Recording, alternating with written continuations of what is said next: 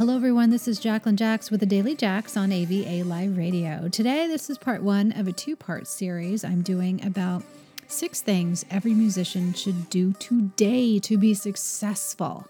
These are very important steps, you guys, so I wanted to take my time, do three at a time so that you don't get overwhelmed. And I think you're going to not only feel, maybe some of you will feel enlightened, some of you will feel like, yeah, I'm doing those, that's great. And some of you will be like, wow, I better get on it.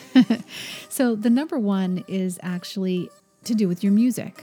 If you feel that you are trending too much, in other words, you're kind of trying to chase those trends, keep in mind that it's not always the right thing to do. The reason why is because when you finally get a hold of a trend or you see a trend happening, it usually is already old. It's already out there. It's already been well produced. The things are all going to hit the market. And it's really near impossible for you to have enough time on a trend in order to push new music forward. Now, it's not bad if you have a very active fan base, you want to do a cover, and that's a trend for you. That might be fun. And definitely something, you know, I encourage you to do if you want to capture those search engine results. However, if you're planning a full album based on a trend that's already really popular right now, but your album is six months to a year down the road, definitely not something I want you to do. And the reason why is because it's not actually your music. I think all of us as musicians, towards the end of being frustrated, finally find ourselves, because you start out very excited about making a new song and feeling like it's the best song you've ever made in this whole wide world and you can't wait for everybody to see it. And then you release it and nothing happens and you're like, okay, what what's going on? You know, why aren't people reacting? And it's just because you haven't built a brand, you don't have a fan base, and sure, the music's probably great, but it's not as great as it's going to be down the road because nobody starts out perfect. Very, very few people get it completely right, right off the bat, especially if you don't have a producer, you're doing everything by yourself, and nobody is guiding you. So even the people that come out of the gate with great stuff, they usually have several years under their belt to begin with. And this is the first time you're hearing them. But being yourself is everything. And it's what you always end up back to right before you do really well in music. It's just the way it works. Um, you know, all I can say is if you are in love with a trend, maybe do a song on it, add a single, push it out real quick. But at the end of the day, create music that actually speaks to you, stuff that is really yours and that you just do because you love it, not because you're just trying to get good search results or you're trying to tap on the end of a trend that's already been out there and is now just filtering through as next ones come in.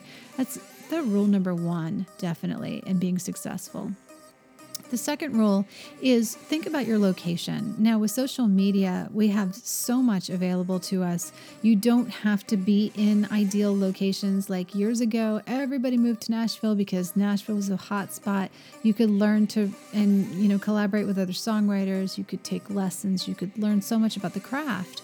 And hopefully you could meet some people that could further your career, maybe a manager or something like that. Of course, that's oversaturated now, and it's really difficult to stand out. And anybody moving to Nashville is usually moving there to learn, not to hit there thinking they're going to be the best thing that happened to Nashville. Because when they get there, they realize that the best thing that happened to Nashville are still playing in Nashville on a stage at a bar, and everybody's clapping and loving them to death, but they still don't have a record deal. But that's just one story. Now, the real story is that no matter where you are, even if you're not in the ideal city, you have social media. And that means that if you follow the things that I've talked about this week on the show about how to pitch your music to pe- to press agents and things like that, you'll realize that social media is the number one thing you should be focused on. It's great to gig out. It's great to have places to play. And I totally am on board for you moving to a city where you have more opportunities to play, because I think it's great to hone your skills that way. And you can also get some great live streams by being able to play places. But the end of the day, really, just live stream all of your practice sessions, live stream everything you've got, because that's really what's going to build your fan base. And it, you can make so much more money by live streaming to an audience that already loves you than you can by getting fifteen hundred dollars from a gig, a gig for doing a whole night with the band, and you have to split all those costs. So think about how touring maybe is a little bit of a stress on your pocketbook, but maybe it's worth it if it produces a lot of live streams and a lot of content for your online services, but then don't do it all year. Move that action to the online sites, do a lot of interviewing on radio, do a lot of voice, because that's where things are at, and that's where you're going to be able to access thousands and thousands of people. Then when you have those thousands of people, and you're able to say, okay, I can now book a five thousand seat venue in New York City and people will pre-buy the tickets. And I know that I have the fan base there.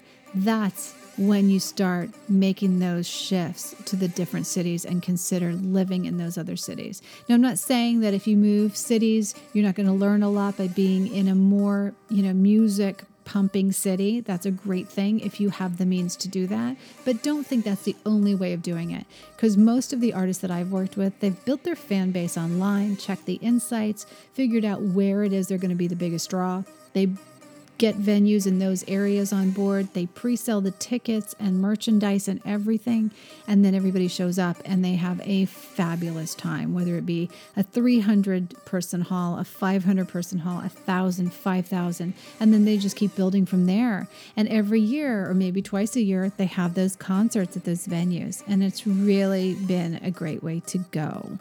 So how can you get insights? Well, basically, if you're running your own YouTube channel, your Facebook page, your Instagram page, it's going to tell you where your hits are coming from. But I see all of mine on my website because I have everybody going to my website constantly. Like, I exist on social media and I do check all those insights and I pay attention.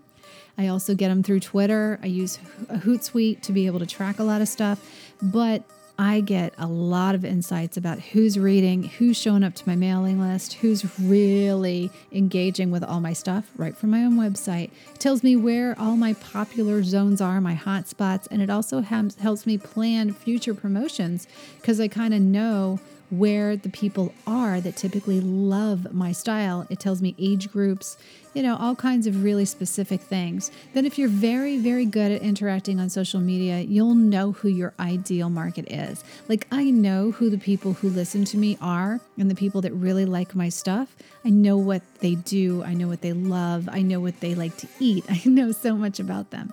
And that's because I've taken the time to do it. And as a result, I have great relationships moving forward. People always stay with me, and if I have a project coming out, they always crowdfund it and want, you know, to support because they've been around me and we kind of like have this great nurtured relationship. Now, having that with thousands of people, that's the key. You got to learn to listen. You got to learn to know your audience, and you have to learn how to handle a great live stream so that you can talk to everybody at once and still be relevant in what they're thinking. Guys, that's my top three. I'll be back with three more tomorrow on six things every musician should do today to be successful. This is Jacqueline Jax for The Daily Jax. You want more? Come to my newsletter. music marketing insider dot com is where you want to be. I've got a free course right now. You can grab a freebie with me for four weeks of Instagram marketing. See you tomorrow.